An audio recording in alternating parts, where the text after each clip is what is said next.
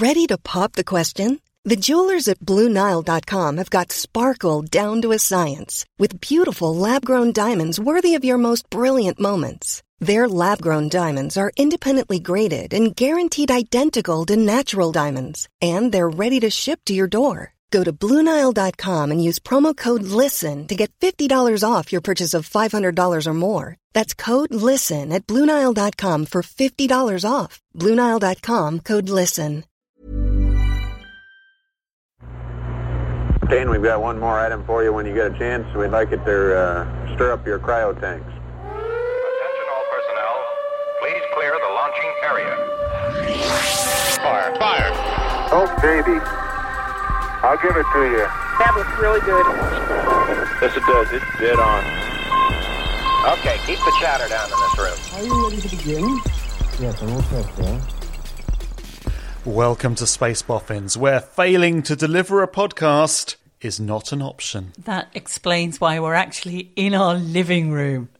And it's like everyone's living room, I'd imagine. Anyone who's in some sort of lockdown, it's a little bit of a mess. but then, to be fair, so is the office where we normally record the podcast. So no, no change there. No, then. exactly. So it's very much as as would be normally done. Uh, we're in partnership, as would be normally done. What sort of language is that? We're in partnership with the Naked Scientist. I'm Richard Hollingham. And I'm Sue Nelson. Um, this time we're celebrating two major anniversaries. The first, Hubble's 30th birthday, and we'll talk to one of the astronauts that helped to launch it. And the second is that it's been 50 years since Apollo 13 had a small problem on the way to the moon.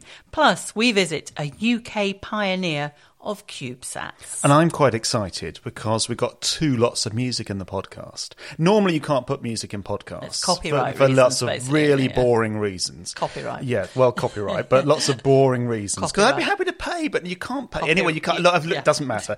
We've got two lots of music, and it's really exciting. So we've got a bit of Hubble music, original Hubble music, which Mm-hmm. probably hasn't been played since 1990.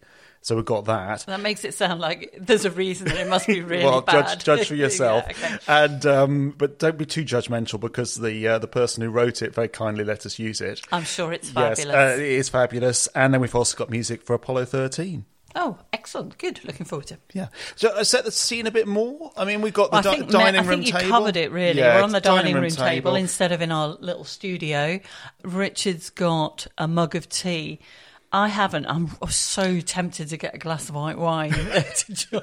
I just made tea. Why didn't you get a cup of I'm tea? not in the mood for a cup of tea. And this is great because this this mug. mug, I mean, yeah. it, it's really seen better days. But it's um, I need space, and it's from the uh, the Parkes dish in Australia. So do you want to take a picture of that? I will. While we're going, will. I shouldn't Yeah. hold it over the mixer. That's really really dangerous. So um, uh, anyway, we uh, fully intend to keep Space Boffins going. In fact, uh, we're going to do some extra episodes. More on that uh, a, li- a little later on. Uh, what did they stop taking pictures of me? It's really disconcerting. And um, I also wanted to say is yeah, we're keeping the podcast going, and lots of people are keeping podcasts going, People radio programs going. pod- Loads of people are This is where podcasts. podcasts come into their own, really, don't they? Because as long as you've, well, I don't even actually, you know, you don't need the gear, obviously, because it's part of what we do for a living. Well, we also We've like got the buying gear, gear. and we, We like, like the gear. gear, yeah. But basically, if you're just a bit gobby and you want to chat and you've got something to say, you can do a podcast. Really. Yeah, exactly. No, it's great, and and radio, uh, radio as well. And what's also great is space is carrying on. Okay, so we've had the um, European spaceport in French Guiana shut down Mm-hmm. and various missions delayed, but we had a launch just the other day to the International Space Station, and there are still people in space. So you've got a pandemic sweeping the Earth, but people still on the International Space Station, which I find very heartening. Yeah, and it's it's interesting that um, I think the International Space Station and Antarctica, which is used for psychological experiments for going to the space station and uh, and how isolation affects your mind, uh, they're the only places I think that are COVID nineteen free at the moment. Yeah, So- exactly. I, I just wrote a piece actually recently on the um, the bugs on the International Space Station, and there are 55 different types of uh, of bacteria and uh, other microorganisms on the space station. And we need them. Well, it's just because we carry them with us. Yeah. So we have a microbiome. Quite a lot of, of you is is not you. Mm-hmm. It's all the bugs you carry around around you, on top of you, inside you, and very much the same on the space station. It's a bit Stargate, isn't it? Stargate? Yeah. What sort of aliens? Yeah, that sort of symbiosis. Oh, I suppose so. Yeah, well, Yeah, that's the way my mind yeah, nineties Anyway. reference, nineties TV reference uh, for you there, uh, which is very appropriate. T minus 10, go for main engine start. We are go for main engine start. T minus 6, 5, 4, 3, 2, 1, and liftoff of the Space Shuttle Discovery with the Hubble Space Telescope, our window on the universe.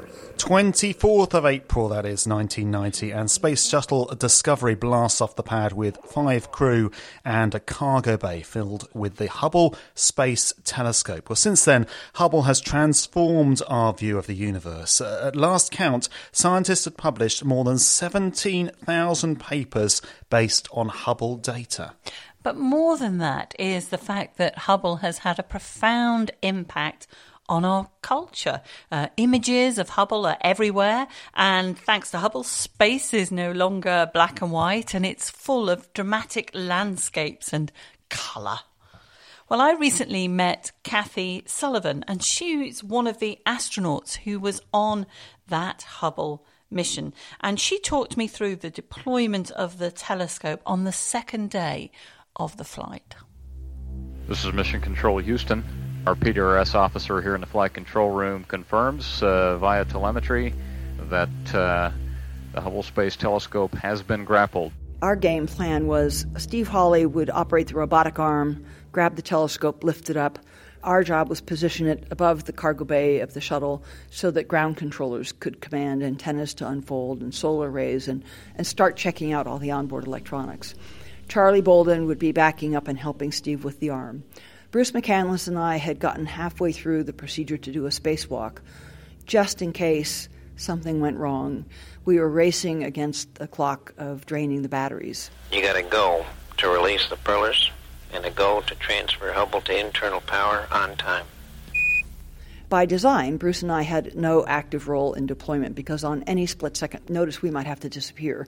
So I appointed myself photographer and I had every piece of photo gear that we had clustered up by some of the windows and was just documenting everything. Mission Specialist Kathy Sullivan continues uh, to prepare for deploy operations. Uh, at this point, uh, uh, beginning to set up photographic equipment on the flight deck uh, to uh, document the deploy activities. You know, pitch is uh, about four degrees off, attitude-wise. Okay. Things went slower than planned, lifting it those first few feet gingerly out of the bay because it began to rock and tilt as it never had done in any of our simulations. And it, it had a very, very tight fit in the shuttle cargo bay, so Steve was horrified that it was moving at all and really nervous about bumping it in the least bit. This Hubble Telescope Control Greenbelt, one day, one hour, 54 minutes mission elapsed time, continuing to receive television through the uh, Vandenberg uh, tracking station, and uh, it is clearly showing the uh, deployment of the uh, solar array masts uh, with the solar array package in the stowed position. The arrays are wound much like a, pair of window shades around a, a roller. It was a very complicated mechanism to lower these two arms so they were sticking out at the side of the telescope and then unfurl the solar rays from the rather like a pull down curtain. The first side went just fine, all good. The second one, the arm came down and then the curtains started to come out. And they went a little bit and stopped. There was a lot of head scratching and thinking and more commands from the ground. They went a little bit more and stopped. And at that point, Bruce and I dove down into the airlock and started getting suited up. Houston Discovery, it looks like motion stopped with uh, just about one panel showing. And we see that too, Loren. The DCE is off. This is Mission Control Houston. Flight controllers here in uh, Mission Control Center discussing an impending deadline. Uh, within about 13 minutes, we will reach a point of having concluded the pre-breathe, and in order to provide enough rapid response time to support an EVA, we would need to begin depressurizing the airlock in about uh, 12 to 13 minutes from now. All the engineers responsible for Hubble on the ground are frantically scratching their heads and trying to analyze you know, what, what has happened here, why. So now we have two streams of activity in parallel. Kathy and Bruce as quickly as you safely can, suit up, get in your pressure suits, get ready to dump the airlock and go outside, and you guys on the ground, you know, see if there's anything you can do to unstick this. We need to get on with it. Okay, flight, I'll come back with the answer. I need answers now. Flight FAO. Go ahead. Yeah, I don't feel comfortable waiting until after I don't either. That's why I want the answers now. Yeah, 6:20 is the my drop dead time from adding up all the times. Okay, I'm going to have them press on. All right, Capcom, tell the crew we want them to press on into EVA. As quickly, we got four minutes on this pass. Discovery Houston. Discovery, go ahead. Okay, with the panels that you got out there right now, it's not satisfactory to stay overnight, so we're going to have to move out on the EVA. We got all suited up. We started to depressurize the airlock. I think we had half the air dumped out. So there are like two steps left for us. One final checklist to make sure everything's working on your suit. Tell mission control it's okay. They think for two seconds and they come back and say, right, go for EVA, dump the rest of the air, off you go. We had those two steps left, and one of the engineers on the ground found a way to fix it with the software command. So off they went, sent the command, and began to get back into sequence to let Hubble go. And so the upshot of all of that is instead of being up at the windows taking my pictures and watching Hubble as it receded away from the Space Shuttle Discovery, I was locked in a small tin can staring at a blank white wall when Hubble was deployed. Go. EECOM, go. Inco, we're go. FAO, Go. Max, go. PRS, Go flight. EVA, we're go. Sergeant, you're still go? Go. GC, Go. network go. Payloads, waiting on you. Flight payloads, we are Go go. Capcom, we have a go for release. Discovery, go for Hubble release. Okay, we have a go for release, and we're going to be a minute late. Okay, Charlie. Good morning, outer space from all the human race. It's time to stow your sleeping gear. We know you've had a blast, you up in space at last. Now your main objective's clear. Deploy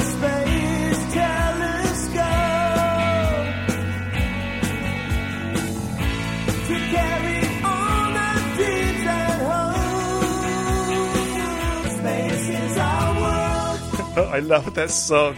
Uh, Private Numbers and Space is Our World. It's a, a song they composed specially for the uh, deployment of Hubble. And uh, thank you very much to band member Bruce Moody for um, letting us use use the song. I must admit, if I was in space, I'd quite like to hear that each morning. It's quite upbeat, isn't it? It is. Morning, I mean, it's yeah, very eighties. Uh, it was very late eighties, nineties. But yeah, it's great, isn't it? Absolutely great. Um, uh, the astronaut you heard from there was, of course, Kathy Sullivan.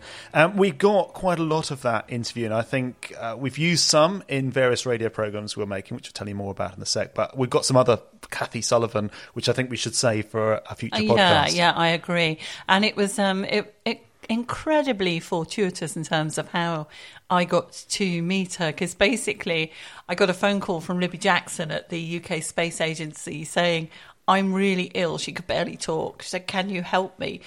So I said, "Of course," which is how I ended up that evening at the US Embassy in London interviewing Kathy sort of uh, Sullivan. So I fortunately had a bit of a head start on Hubble stuff, having reported on it for most of the last 30, 30 years um, on and off.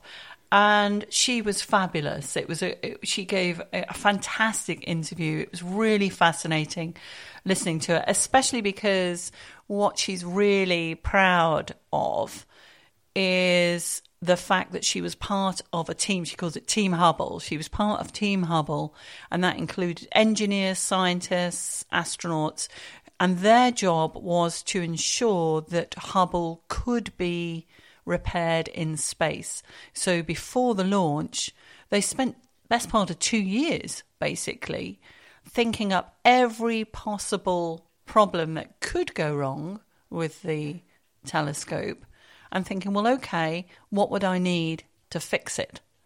And what could I do? Which, when you think about how Hubble started, which was a bit of a, a disaster, Uh, it's not the success that everybody thinks about it now. And there's a whole generation of people out there, as you know, who have no idea that it, it wasn't a success to begin with. Their work was crucial to making it the the brilliant success it has been now and being able to upgrade it with servicing missions so that actually the telescope we have now is far far better and superior to the telescope that was launched in 1990 And uh, we should mention her book, which Yeah, is called um. Handprints on Hubble, on which Hubble. is a good book. I mean, you know, they can be a bit hit and miss astronaut books, but it's a really, it's a really Yeah. excellent one. And I great quite pictures. like the way that she specifically wanted to pay tribute to those behind the scenes people, those Team Hubble that were involved in making sure it could be repaired. So it's uh, for you know for if you're really interested in in space and engineering and, and the sort of the, the sort of behind the scenes work of it, it, it's really good. And and after that event at the U.S. Embassy. I had volunteered. I'd been asked to go and speak at an organisation called UK SEDS, which is um, students basically um, who were interested in space. I'd said, yeah, of course. And I was thinking, okay, you know, it's something I'm doing on my day off. I'm not getting paid. It's a voluntary thing. And I thought, no, no, I'll do it. UK SEDS are really good. And it turned out Kathy Sullivan was speaking there. So I actually got to meet her a second time and then interview her for the um, Hubble programs that we've been making for uh, the BBC. Thank you for that cue. Yeah. We're making two programs. We've made one already, actually. Um, Radio 4, BBC Radio 4, uh, Archive on 4. It's called The Hubble Legacy. And you will hear some fantastic NASA archive in there. It's an hour long. Yeah, it's really good. Um, so there's some great stuff in there. I mean, I say that, but I made it. Yeah, yeah. it's No, really I- I- It's presented by Nicole Stott, our um, favourite astronaut, and um, Sue's got a program coming up on World Service on Hubble, but also on the James Webb Space Telescope. It's uh, successor. Oh, they don't like using the word successor, do they? But I think we No. used it. I used it a lot. Yeah, of course we did. Sue has a program on uh, on the BBC World Service uh, on this uh, on Hubble and James Webb uh, later this month. What's the, what's the, what's the World Service one? The Compass, isn't It's called the Compass Window on the Universe. Window only. only. Yeah, oh, of course, would you hear that when, yes, it, when exactly. it launches? yes, it's, you know, Anybody it's- would think it was all planned. Yeah.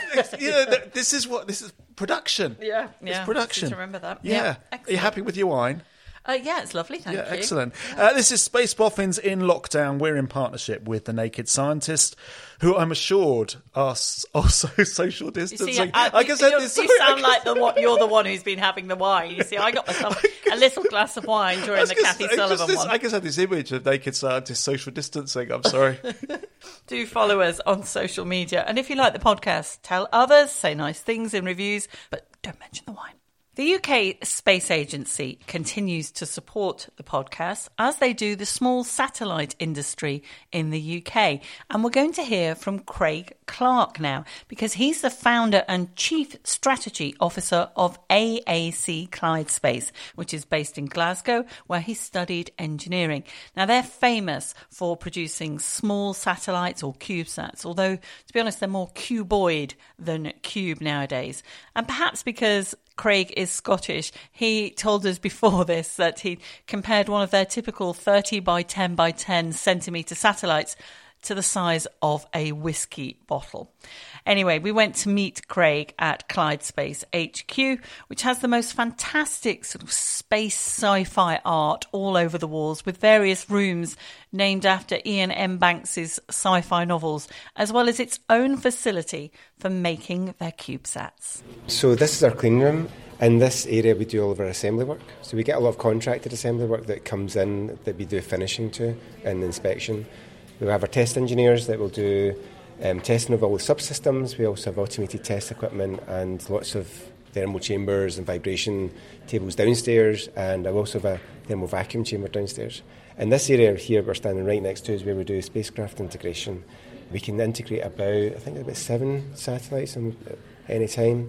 They're usually all different. So what we have, what you see sitting about, is we have Seahawk 2, which is partly used for software development for Seahawk 1, which is in orbit.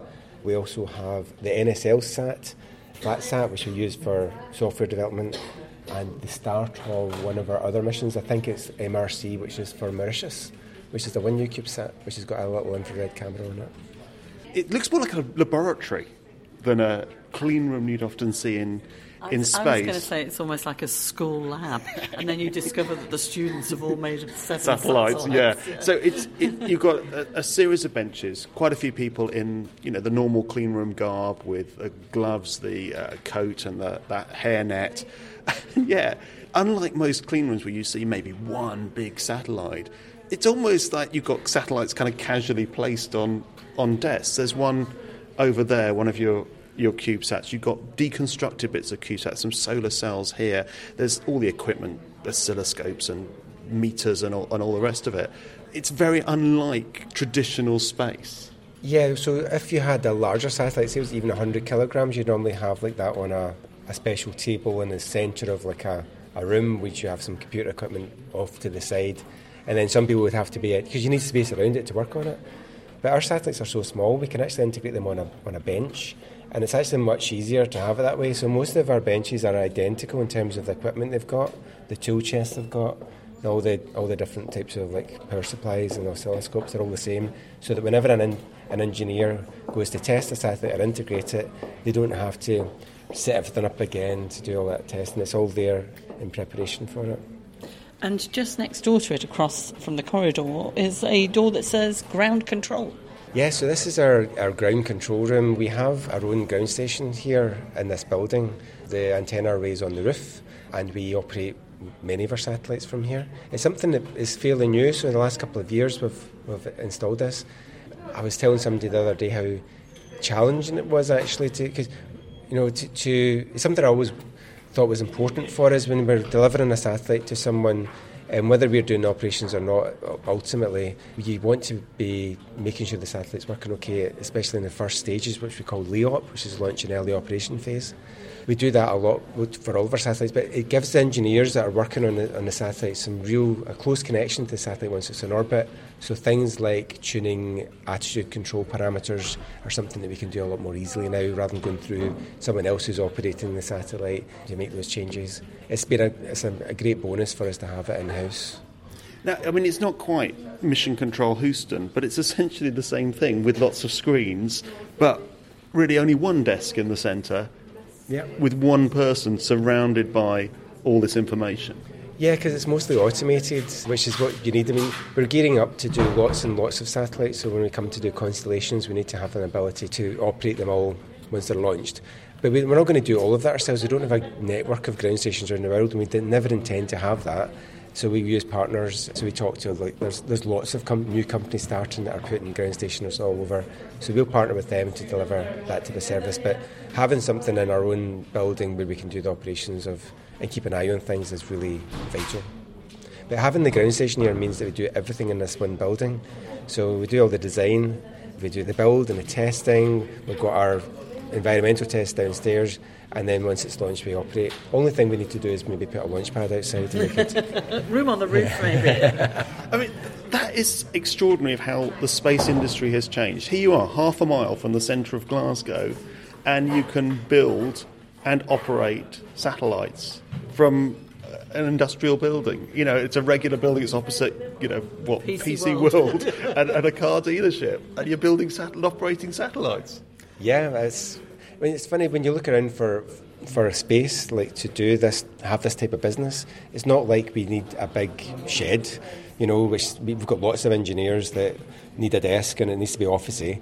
So there's there's actually very few um, facilities that are like kind of standard that would suit us. So we've ended up having to take over this. It's actually quite an old building. It's like this, the concrete floors are solid. They're like really thick. So it suits us. It's kind of an industrial office block. We've kept it quite kind of trendy. I suppose trendy is the wrong word, isn't it? Funky. Industrial. industrial. Industrial chic. Yeah. Yeah, industrial Touch chic. of sci-fi. with like graffiti on the walls and stuff like that. So I think it's it's quite an, it's meant to stimulate innovation and you know kind of more suit our approach, which is I mean we're not a traditional space company, and we do have our processes and our product assurance processes, but they don't they don't stifle innovation. They're there to help us to do what we do repeatedly and have a good quality product, but we can move quickly as well to, to respond to our customer needs. Craig Clark, founder of AAC Clyde Space. And thanks again to the UK Space Agency for supporting the podcast. And we should mention the very sad news of the death of Apollo 15 command module pilot Al Warden. Uh, he was one of our favourite astronauts. Uh, for the Space Boffins With a podcast. lot of people, actually. Yeah, well, he's a frequent visitor uh, to the UK. He was a guest twice uh, on the podcast, and it, it just both times they were just fantastic interviews. Uh, he's also the author of one of the best space books, best astronaut books, uh, Falling to Earth. Really brilliant, uh, really honest. And I guess one of the things that stands out when I uh, have interviewed him is just that, I mean, he did an amazing mission uh, you know, uh, in orbit around the moon. I wrote a piece on him being the, the loneliest human ever. Uh, and he said he wasn't lonely. He actually really liked it when he was out of on the far side of the moon on his own, out, out of touch with um, with mission control. But but what he said was that his whole life wasn't defined by that which is very different to a lot of the other Yeah. Apollo astronauts. You know, okay, yeah, he, he obviously he you know he he was touring till very recently as a, a former Apollo astronaut, but he did an awful lot since going on that mission. I think that's what kept him kept him so so grounded. Oh, one of my proudest moments. Um, Doug Millard, uh, the uh, curator at the Science Museum, really wanted to meet Al Warden, and I was interviewing him at, at a hotel. And um, thanks to uh, the person who really who, who, who was instrumental in bringing him to the UK, uh, Vix Southgate, Yeah, um, she uh, helped me to to get Al Warden to the Science Museum, just so Doug Millard could could meet him. And I just got this image in my mind of Al Warden standing outside the, the Science Museum. And I guess he was in his late seventies, even eighties by then. And he was standing out there in his uh, in his leather jacket, smoking, and he just looked like the coolest man alive. Uh, and I've since seen some pictures of him doing the rounds a, a while back um, with Elton John, and. Um, and so you got Elton John and Bernie Taupin in this room with Al Warden, and in that room, Al Warden looks the coolest, and Al Warden's got his feet up on the chair. He is absolutely the coolest astronaut. Um, so what we're going to do is put together a special podcast featuring those interviews uh, we did, and um, I hope to do that in the next couple of weeks. Great. I'm looking forward to that because I never got to interview him, um, but I did uh, see him at the New Scientist Live event in October, I think it was, or September, because Vix brought him over for that. And I, I now regret not going over and saying hello and everything, but he was mobbed. You know, there were so many people there. So I just sort of stood about two meters away watching, sort of basking in the glow of greatness and took a few photos, but, but never mind. Anyway, if you think being stuck at home is bad, the 1970 flight of Apollo 13 will probably put things into perspective. With the Earth rapidly receding in the window, an explosion very nearly meant they didn't make it back alive. Now, there's been some great coverage of uh, Apollo 13, the movie, of course, the BBC's 13 Minutes to the Moon, and our own Audible series, uh, The Space Race. So we were thinking, well, what can we do? Uh, what can we offer that's different? Well, how about this song for a start? Three men in a spaceship from Earth moonward bound on board explosion Now, it's not the best audio quality, but that's an extract from a song by NASA engineer Jerry Woodfill, and that's him singing and playing. Now, he graduated from Rice University in Houston, worked on the warning system for Apollo, and this, get this, he is still an employee at NASA in Houston. I just think that's that's amazing. Um, so I met him in uh, 2018. We've been in touch ever since. So here's his experience of the Apollo 13 disaster. I was hired as the warning system engineer, the failure engineer, and I, I had a very tough academic career at Rice University, and I didn't think I was going to graduate. So I'm a great person to talk about failure not being an option because uh, I failed so many times academically. But I made it, principally because a gentleman by the name of John F. Kennedy came to Rice Stadium And I sat there and listened to the president begin to talk about going to the moon. I thought, well, if we can make it to the moon, I can graduate. He said, We do this thing not because it's easy, but because it's hard. That's what he said. Well, it wasn't easy getting a degree at Rice University. It was hard. But if we could go to the moon, Jerry could graduate. And so, what I do, I, when I go out and talk, I've memorized about five or six man, minutes of John Kennedy's talk because I was right there. I really think I'm one of the few people that he talked to that day that actually took a job here at NASA because of what he said. We choose to go to the moon. We choose to go to the moon.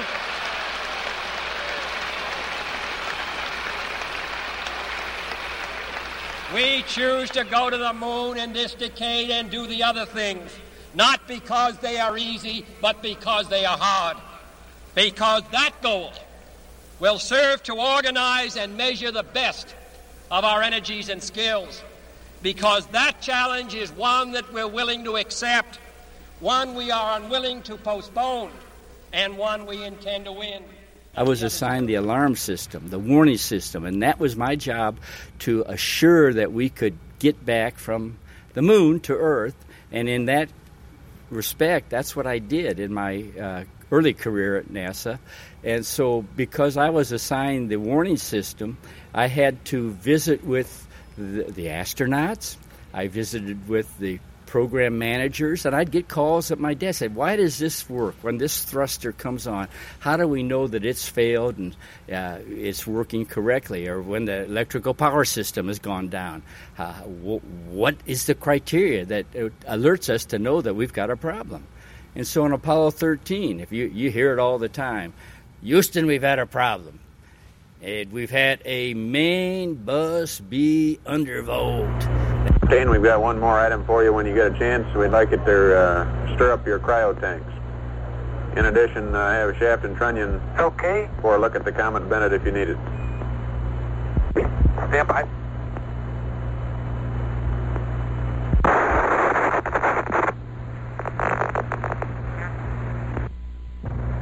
Hey, uh, we've had a problem here. That's my system that gave the warning that the bus voltage had dropped too low because of the explosion in the oxygen tank.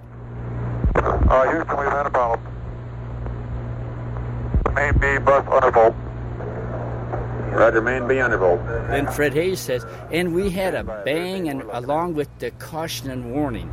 We had a pretty large bang associated with the um, caution and warning there. He said that along with the caution. So I've had my headset on, and I'm hearing Fred Haise and Jim Lovell and Jack Swigert. They're saying we've had a problem, and I'm seeing a console. I'm seeing a indication of the, my alarm system has rung a master alarm. That's a tone that they hear.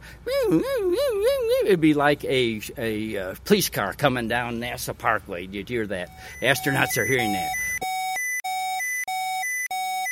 Well, I'm not hearing that, but I'm hearing their call for help, and I'm also seeing uh, uh, that the alarm system has come. But then I'm seeing that there are seven different alarms almost simultaneously that come on, and, and I'm thinking, I've got a problem. I mean, you, yeah, Houston, we've got a problem, but Jerry's got a problem because his alarm system can't be that can't be having seven alarms simultaneously. There's got to be a problem with my system with instrumentation. We may have had an instrumentation problem, flight. Roger. Okay, uh, let's get let's get our instrumentation uh, lined up here, you guys. ECS, what do you got? Brownie, you copying us? Air to ground. Yeah, voltage is uh, tank looking good, yeah. Pressure. Well, then Jim Lovell he looks out of the port of his command ship and he sees something venting. He says this. He said, "I see something venting." When I heard that, I said, "Oh, it's not the alarm system. Uh, Jerry's system is working very well. In fact, it is the first alert that the astronauts had. They heard that bang, and they, the master alarm came on. The tone came on. Flight, say again. Have you called in your backup EECOMs now? See if we can get some more brain power in this We thing? got one here. Roger. So that was my highlight of my 53 year. It happened a long time ago, you know, but it is the thing that I share a lot about. And of course, then I worked with the team for the next four days to help bring them back to Earth. And I was a member of the team, and we got the Presidential Medal of Freedom from President Nixon. And so I, I have that hung in my office, the plaque that all of us shared that actually worked on the rescue. Odyssey Houston, we show you on the mains. It really looks great. Extremely loud applause as Apollo 13 on uh, main chutes comes through loud and clear on the television display here. It was not an option when the whole world prayed. Apollo 13's rescue. We celebrate today.